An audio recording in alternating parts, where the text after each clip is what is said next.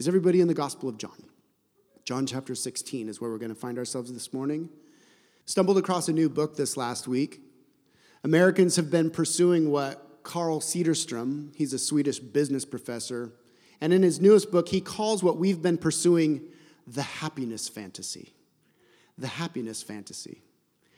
Now, this doesn't apply perfectly to everyone. It's a broad brushed kind of sociological work, but Cederström's basic premise is that we who inhabit Western culture, we have been trained to believe that joy is found, the way that we will finally be happy, is only when we are expressing our most actuated or our most authentic self internally. And so we will only find joy and experience happiness when we are only, when we are finally expressing ourselves without restraint emotionally. When we are expressing ourselves as we want to be in relationship with anybody in front of us.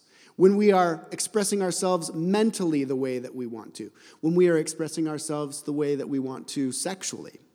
Now, Cederström, he does this long progression from some fringe Freudian psychotherapist of the 20s through the 60s hippie movement, and he arrives at this modern moment of hyper individualism and radical autonomy by which we define happiness. The more individual autonomy I can have, the more self expression I can express, the greater my joy will be. And he calls this a fantasy. The, the fantasy says that we can only be free and we can only be happy when we have relieved ourselves from any sort of outside authority, any sort of restrictions or constraints that any sort of influence or authority outside of us. Happiness will only come when we are ignoring those, denying those, rebelling against those, getting rid of those. And so, happiness in the happiness fantasy is casting off the restrictive opinions of society, of religion, of parents, casting off the opinions and the restraints and the constraints of any perceived opponent to our most self defined, genuine, and actualized version of self. Now, here's the fantasy piece. This isn't for everybody, but for some, after having fully embraced and expressed our most authentic self emotionally and relationally and sexually, having gone through years of therapy, for some of us, having studied our disc profiles, our strength finders, our Myers Briggs, our Enneagram types, to know who we truly are. For some of us, having practiced all the biohacking and human optimization techniques. For some of us, having practiced self care to the point of self indulgence.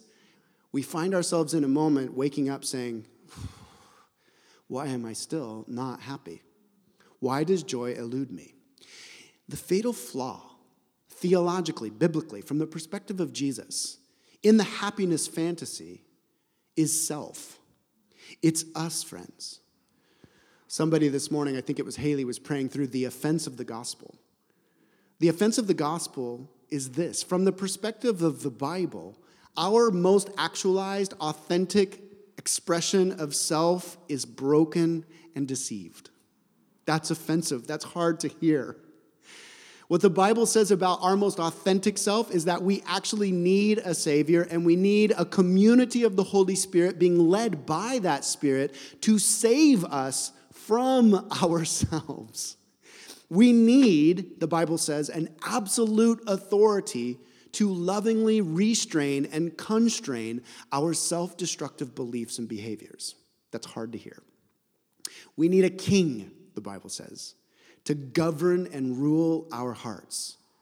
And I think most beautifully, we need a creator to tell us who he's made us to be. We need a potter to shape us as clay, as the Hebrew sages and prophets said throughout our history.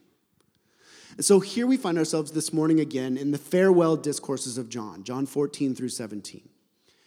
Jesus was giving his final instructions, his final warnings to a community of people who were slowly learning to trust him as that kind of Savior, as that kind of absolute authority.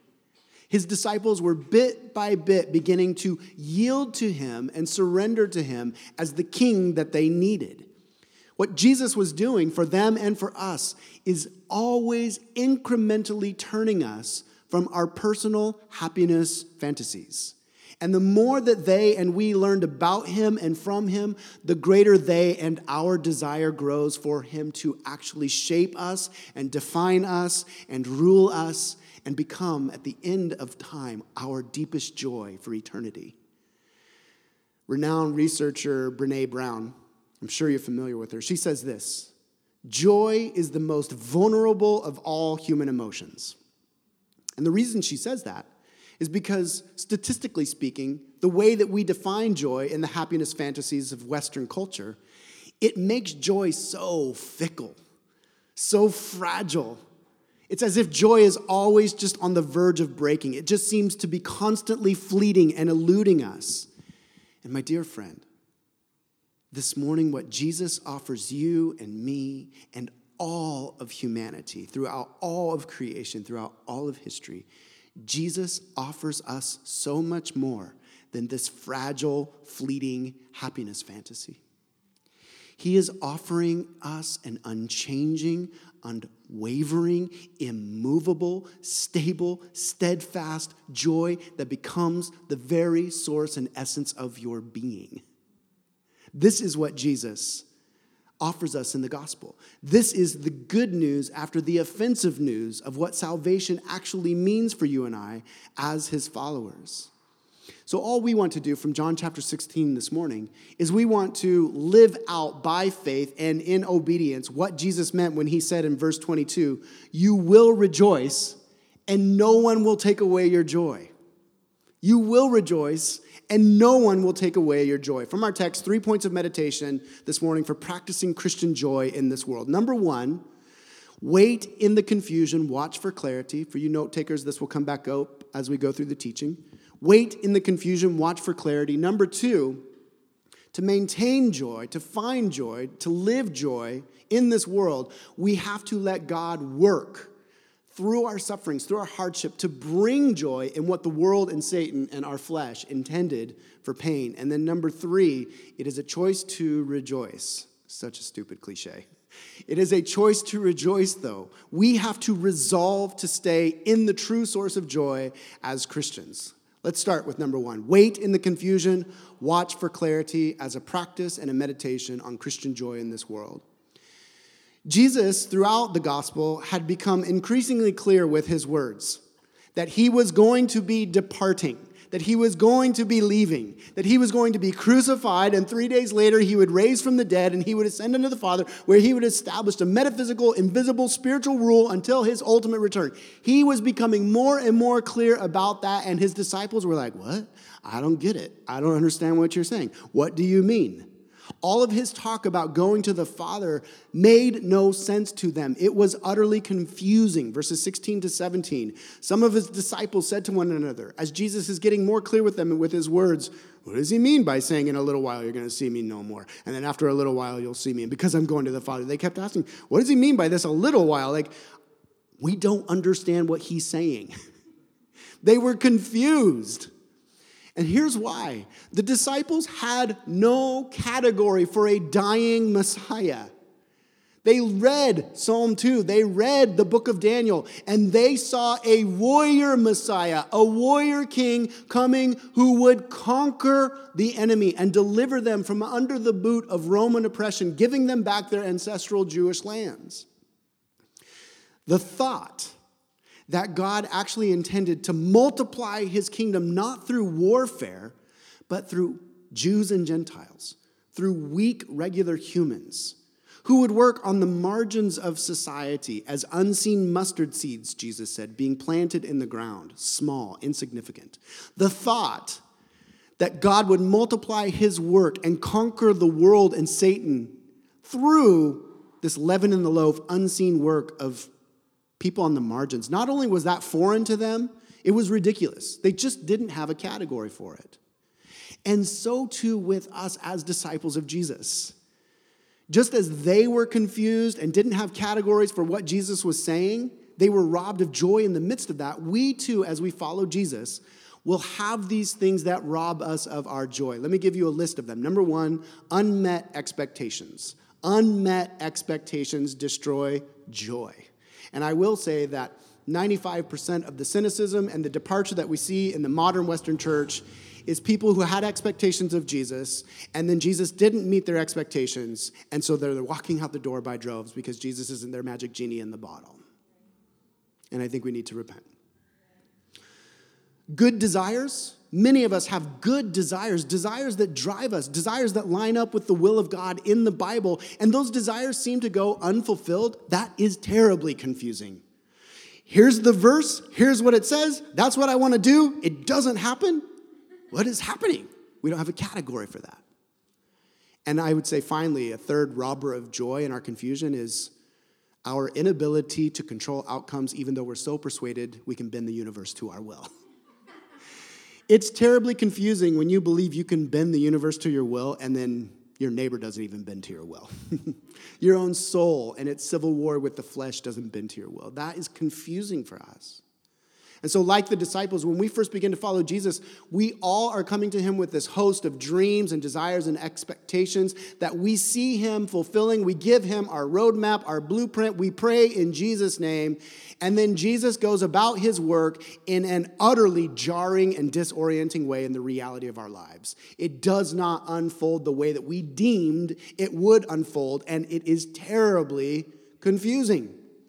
The lion's share, my dear friends, young Christians and seasoned saints, the lion's share of our Christian life is spent learning to trust Jesus, learning to trust Him even when, and especially when, it does not make sense.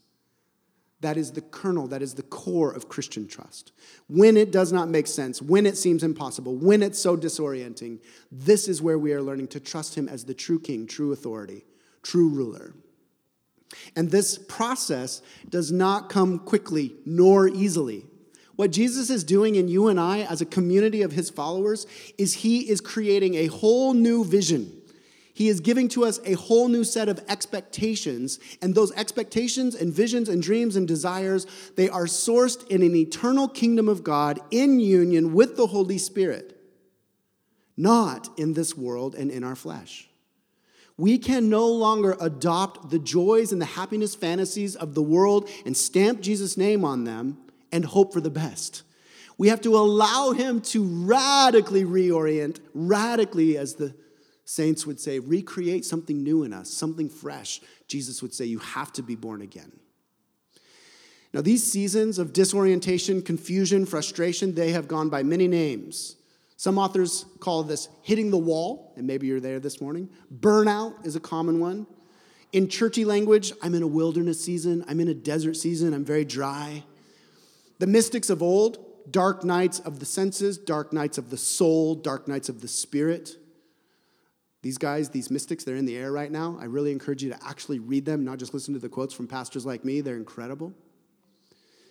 I have come to call in my own 20 year journey with Jesus these confusing, disorienting desert times the void. the void. I mean, just like the void. Because I would say this for some of us, and I'm, I'm, I'm your quintessential textbook Enneagram 8. I feel everything like a volcano under a paper napkin. It's just like everything for me is just feeling huge. So for some of us, when these disorienting times comes, it feels like everything is unraveling completely. And in my world, it's because it is. God is unraveling Dan's blueprint for the universe. He's throwing it in the trash. And it feels like it's being thrown into an abyss of darkness, the void where everything will be lost. And in some senses, for me, it is. Friends, if you're at the wall this morning, I want to, as a fellow sojourner, maybe a little bit ahead of you, invite you to quit trying to jump over it. You cannot jump over it. St. John would tell us that the dark nights of the senses, the soul, and the spirit, there is no magic flashlight, three steps to getting through this faster. these are sacred times for the Christian following Jesus. Because in these sacred times of invitation, our Father is inviting us to allow Him to radically transform and reorder our desires to align with Him from the inside out, make us new and different, a whole different blueprint that's so surprising. What the Father's doing is He is patiently and carefully taking us off the throne of our self made utopias, our self made kingdoms. And He is, though it is so confusing, He is lovingly freeing us from the false happiness fantasies that have deceived us and driven us. And this, friends, is hard. It's hard. The authors of the Bible, they don't ignore this. Proverbs 13 12 literally says, Hope deferred makes the heart sick, but a desire fulfilled is a tree of life. And so, how to experience joy in times like this where it feels like your heart has grown sick and hopeless because desires drive you that go unfulfilled, unmet expectations are confusing you. How do we get clarity? How do we have joy in that? Well, we recognize that clarity will come if we will wait and surrender. Stop trying to jump over the wall, stop trying to speed up the process of the dark night. Verse 25, Jesus said to them, verse 16, or chapter 16, verse 25, I have said these things to you in figures of speech. The hour is coming when I will no longer speak to you in figures of speech, but will tell you plainly about the Father.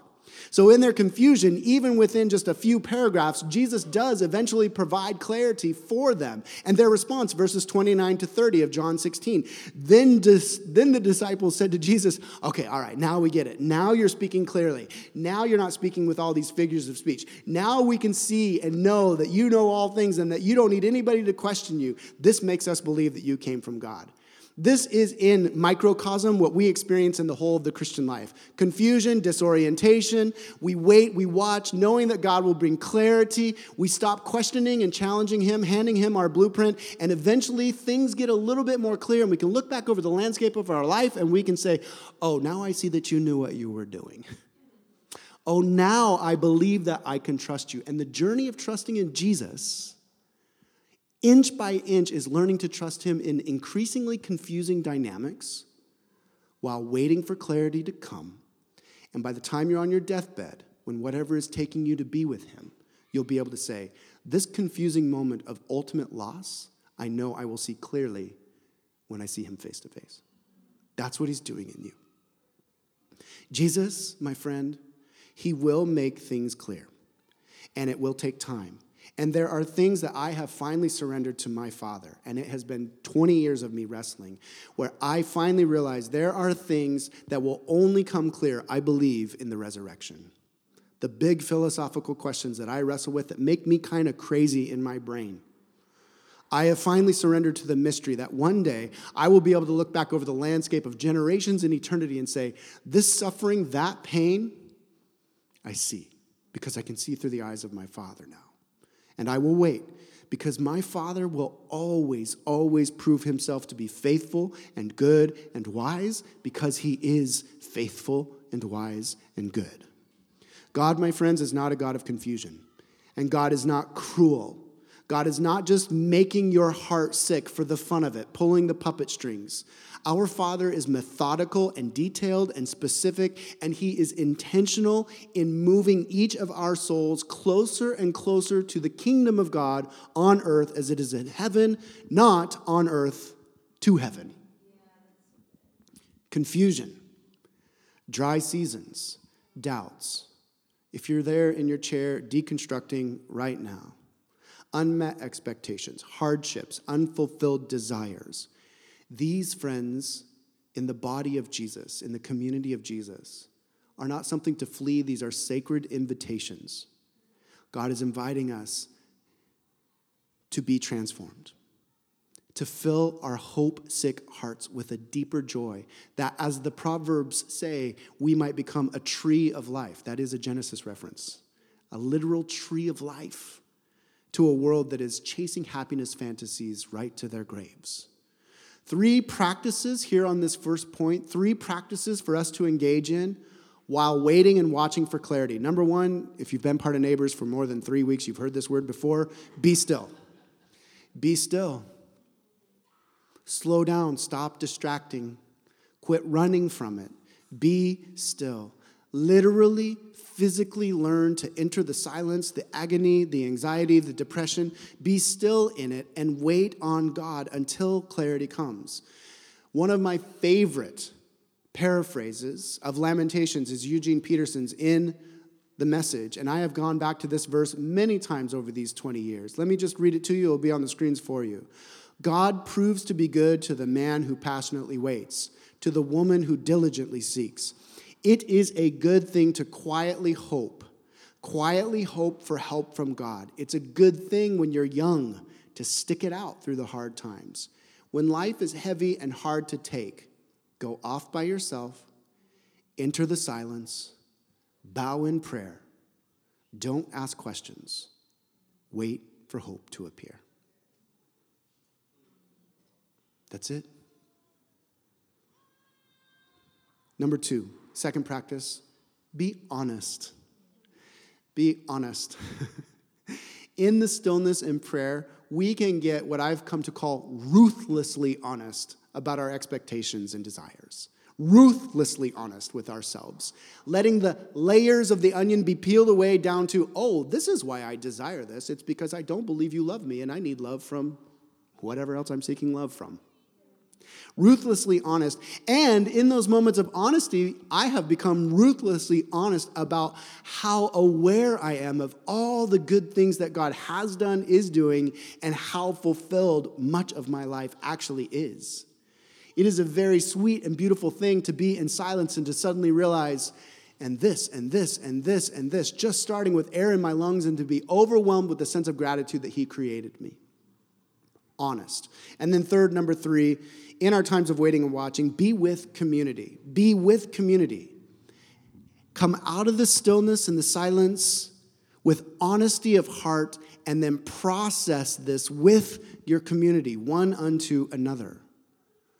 We are literally praying here that neighbors, our church, we're praying that this would be a place where on any given night in any one of our given communities, you'll have that brand new believer that just got baptized. They're like four weeks old in the Lord, and you say Jesus, and they burst into tears, and, and all they can do is just talk about Jesus everywhere they go, and they're just smiling, and you can see they're aflame with the glory of God. Those brand new believers, we want brand new believers sitting in our communities lighting up flame around us as we older, more seasoned saints say, I remember that joy. That joy is my joy. I embrace that joy. I love that joy. I revel in that joy. Sitting right next to these baby believers, these overwhelmingly joy filled believers, we want them sitting right next to that dry soul spitting dust who is in the midst of doubt and confusion and deconstruction, just really wrestling and crying out for some sort of sense of God's presence. Again, we want those two sitting next to each other, sitting right next to old weathered saints who have been to the mountaintops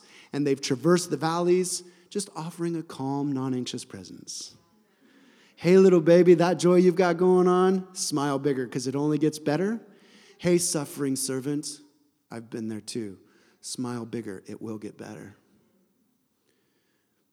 Don't you see that it's within community that we can honestly confess, deal with, deconstruct, reconstruct, and absorb one another's reality in relationship with Jesus? That's how we support one another and live for one another.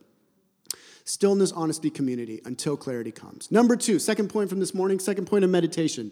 Let God work to bring joy that the world, and especially Satan, and the flesh intended for pain. We have to let God work.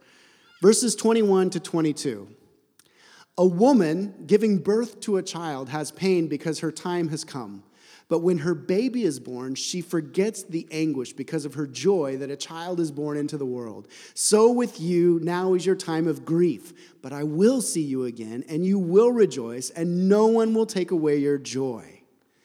You know, in this past month, we've welcomed a couple babies into our community. We've got official baby section, a number of babies back there actually, and we just want to keep adding to that. When I was in Seattle, I actually started praying for our church. When my wife and I arrived in Seattle at our little replant, our kids were all about this tall, bink, bink, bink, and there was no kids. It was all empty nesters, like 25 or 30 of them. And I started praying one Mother's Day, Lord, we pray for piles of babies, piles and piles of babies. And when we left Seattle, it was literally, it, the babies were just piled up on the walls. I'm kidding. I'm kidding. I'm sorry. It was just babies everywhere.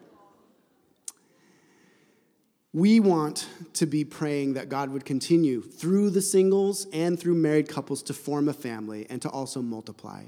Babies are a huge blessing. And here's something that I've noticed about babies all through my life. I have seen and talked with so many brand new mamas, and there's this uncanny thing about moms that have just had a baby, even after a week. They're aglow with joy. And their smile is so huge as they're showing off their little baby. And yes, they have bags under their eyes because they haven't slept for a week. But I have never, I have yet to meet a mom whose first words to me are, Do you know what that little thing did to me? It was so awful. Never. Not even once. It's not even in their minds.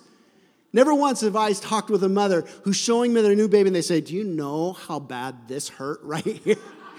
it's never happened. They're just brimming with joy. Look at my baby. Look, the pain has been forgotten.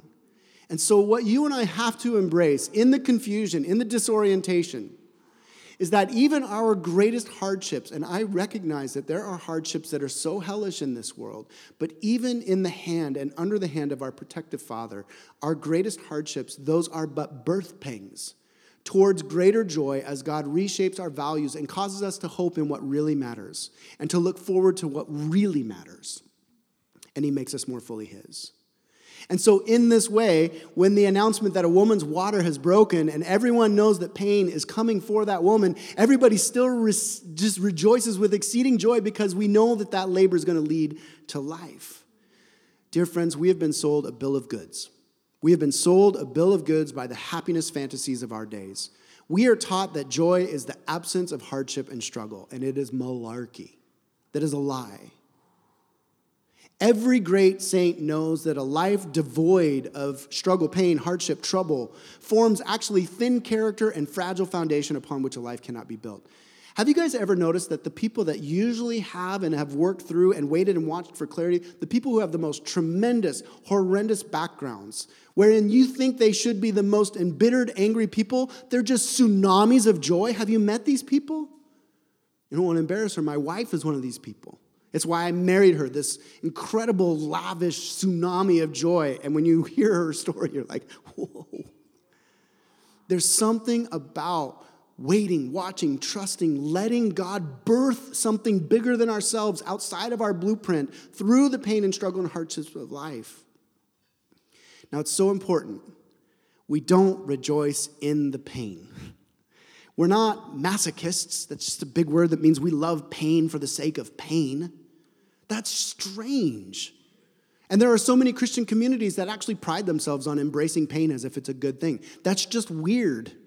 That just doesn't make any sense. That totally denies human psychology, spirituality, that denies the theology of the Bible. We don't embrace and rejoice in the pain. We look forward to what this pain is producing and how it's shaping us. We do always fight to believe that uncertainty will eventually birth certainty. Fear will give way to courage. Overwhelm will become peace that surpasses understanding. Now, seven times in these four verses from our text, seven times in four verses, Jesus says, a little while, a little while, a little while, a little while. Nowhere else in the entire discourse is such an emphasis laid out. A little while. It's not cliche, this is biblical truth. Our pain is temporary. It's temporary, and God is not the cause. God is working through the pain and the brokenness of a sin filled world to bring about humans' highest flourishing.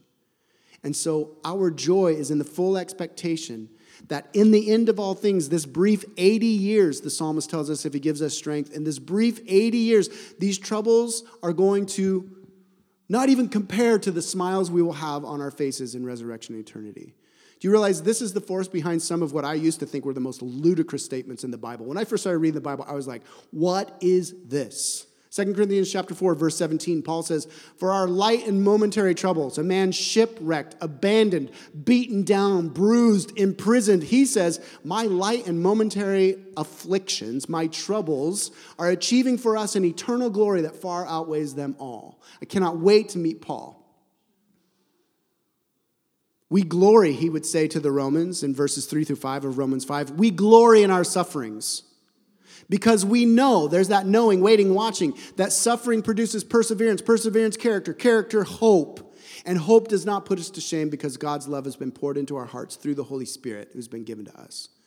James, the brother of Jesus, maybe the most ludicrous out of all of them, actually believed this stuff. Therefore, he could write in verses 2 through 4 of James 1 Consider it pure joy, my brothers and sisters, whenever you face troubles and trials of many kinds, because you know that the testing of your faith produces perseverance. Let perseverance finish its work so that you may be mature and complete, not lacking anything. A good way to think about Christian maturity is let him make you fully you and fully his fully you, fully surrender to Him. And then finally, number three, as we wrap this up this morning, friends, we have to resolve to stay in the true source of joy. This is a decision that we have to make moment by moment, minute by minute, day by day, month by month, year by year until we see Him. It does not come easy. You guys, most of you guys know that I drank the CrossFit Kool Aid a long time ago, and uh, I love it. I think it's a great fitness protocol, whatever. This isn't a pitch for CrossFit, but you have to choose every day. You have to, you have to choose. I had a coach tell me one time the hardest five fitness, the hardest five minutes of fitness and nutrition is the five minutes before you decide to go to the gym. But you have to decide. You got to do it. You have to make that choice.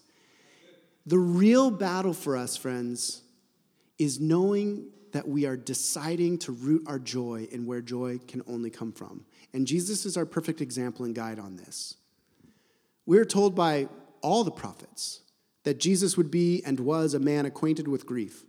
Jesus had none of the things that our happiness fantasies say are sources of joy. He was an impoverished stonemason from a backwater community who lived under the oppression of the most powerful military empire of his day. He was scorned by friends, he was scorned by his family for his beliefs and his behavior. Jesus was maligned from the beginning and utterly misunderstood. His closest friends didn't get it, as we're seeing in our text today. He was low on the social class hierarchy and spent his entire life on the margins of power. All the things that our happiness fantasies say we have to have, our Savior and King had none of these things. And yet, Luke gives us the secret sauce to Jesus' joy. It's this tiny little statement, the huge gospel of Luke. Luke chapter 10, verse 21, it'll be up on the screens for you. Right at the height of his ministry, Luke says that Jesus rejoiced in the Holy Spirit.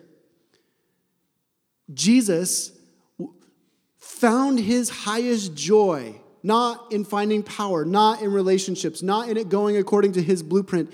Jesus' joy was he recognized and believed and knew that he was one with his Father one with the God that had created all things. And all he wanted to do was honor the Father and do what the Father commanded him to do in the presence and in the power of the Holy Spirit. And it gave him joy. And he would say to you and I in the farewell discourses, I want my joy in union with the Father to be your joy. Jesus' joy was sourced in this surrendered and obedient trust. And what we need to realize this morning is that, yes, the texts say that God is love, but God is also joy. God is joy. And it is our vital union, John chapter 15, our vital union with Him, where we discover our joy can never be taken. This is why the martyrs of old would actually kiss the stake and with a smile on their face die for Him, knowing that they were going to be with Him. It's a difficult decision. It's an intentional, disciplined decision. But I would say that at the heart of the gospel is the pathway to joy. And this is why. Jesus came as an example of what human joy is sourced in, namely union with God. When we look at Jesus, we see this is what it means to be fully human, fully unified with God, fully surrendered to whatever is in God's will in the moment, rejoicing in the Holy Spirit. Jesus came also to make a way for us to be in union with God through his death in our place. Jesus also came as our victor, Christus Victor. He came to be the champion who would lead us to joy, assuring us that joy would follow even our death in resurrection from the dead, and wherein afterwards we would dwell eternally with our God as one and with each other as one. So, this is our joy all God is doing in your life right now. Every point of confusion, every labor of waiting in the agony, in the uncertainty, all of it is designed to get you to a place where you, in ever deeper increments, ever broader strokes, say to the Father, I surrender to you and I rejoice in obedience to you. It doesn't make sense. I don't see the way forward. I go still and I wait. Thank you that I have air in my lungs. There's a purpose in this air in my lungs. I'm not an accident. You're not punishing me. You punished Jesus. You're not condemning me. You condemned Jesus. I'm not guilty. You put all of my guilt on Jesus. You're not separating me from you. You separated your son so that I would be forever vitally unified to you. These are the core truths of the gospel, and they are our only hope and our only source of joy, and they are our true source of joy. They are the true source of reality. And we stand as cities on a hill, light in the darkness to a world chasing happiness fantasies to their graves. Here's what Edwards said Jonathan Edwards without question, the most brilliant philosopher and theologian that the United States has ever produced. Edwards, at a season in his life, wrote a series of resolutions, like New Year's resolutions. He wrote a long series of resolutions. They're super hard to read because he was super smart and spoke in weird ways. But the top one was this one of his top ones was this. Edwards said this I have resolved to, to endeavor to obtain for myself as much happiness, that's good, that's what we're all doing I have resolved to obtain for myself as much happiness in the other world as I possibly can. And then this is what he said. Here was his resolution with all the power, might, vigor, vehemence, yea, violence I am capable of, or can bring myself to exert in any way that can be thought of. Violent warfare against the loss of joy in this world. That's not easygoing. That's not three steps in a self help manual. Christianity is not just really great self help. It is literally a man saying, I will resolve to war against the world and Satan and the flesh because my Father loves me. And with any effort that I put into this world, I resolve to find my joy in union with Him in the life to come and bearing that light in this world. In your travail, and long journey, in this moment before we come to communion, resolve to fight, to know the joy of union with God through Christ in the Spirit. Practice being still more. Get ruthlessly honest with the layers of the onion of your heart Get ruthlessly honest with the huge, infinite, miraculous blessings of your life right now, and then labor alongside your community, expressing and processing and sharing these things with gentleness and mercy, salting your language with grace. And in your thoughts, you have to believe and know that your current hardship and pain it has earthly and eternal purpose beyond your imagination. And then as we come to communion, let the love of God be proven in the cross of Jesus.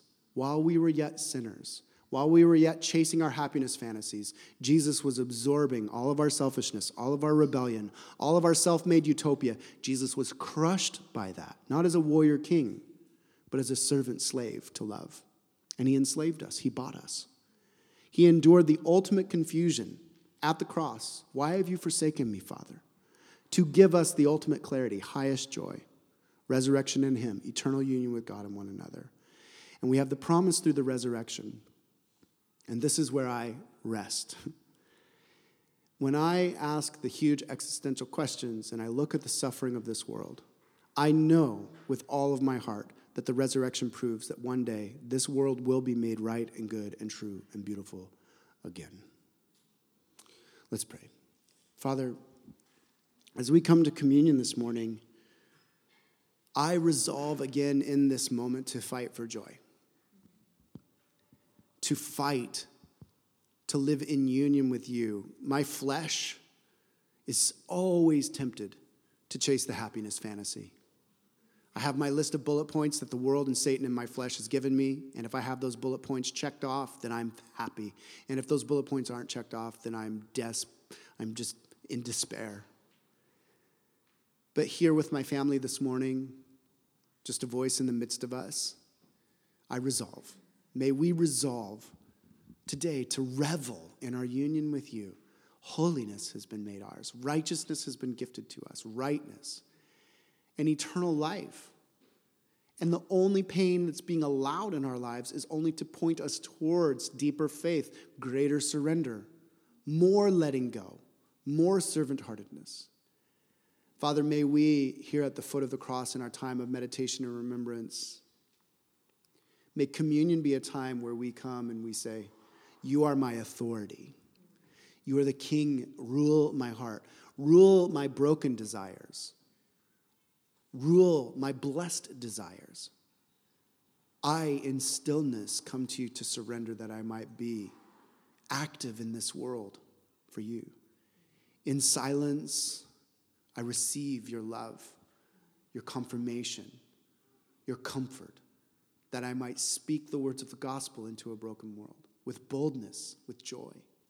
How I pray as we come to communion that there would be a joyful repentance in our community, a joy filled tsunami, a people thick of character, filled with hope, unstoppable and unwavering in their joy. Rejoice. You will see me again, you promised. And no one and no thing can take this joy from us. In Jesus' name, amen. Let's stand.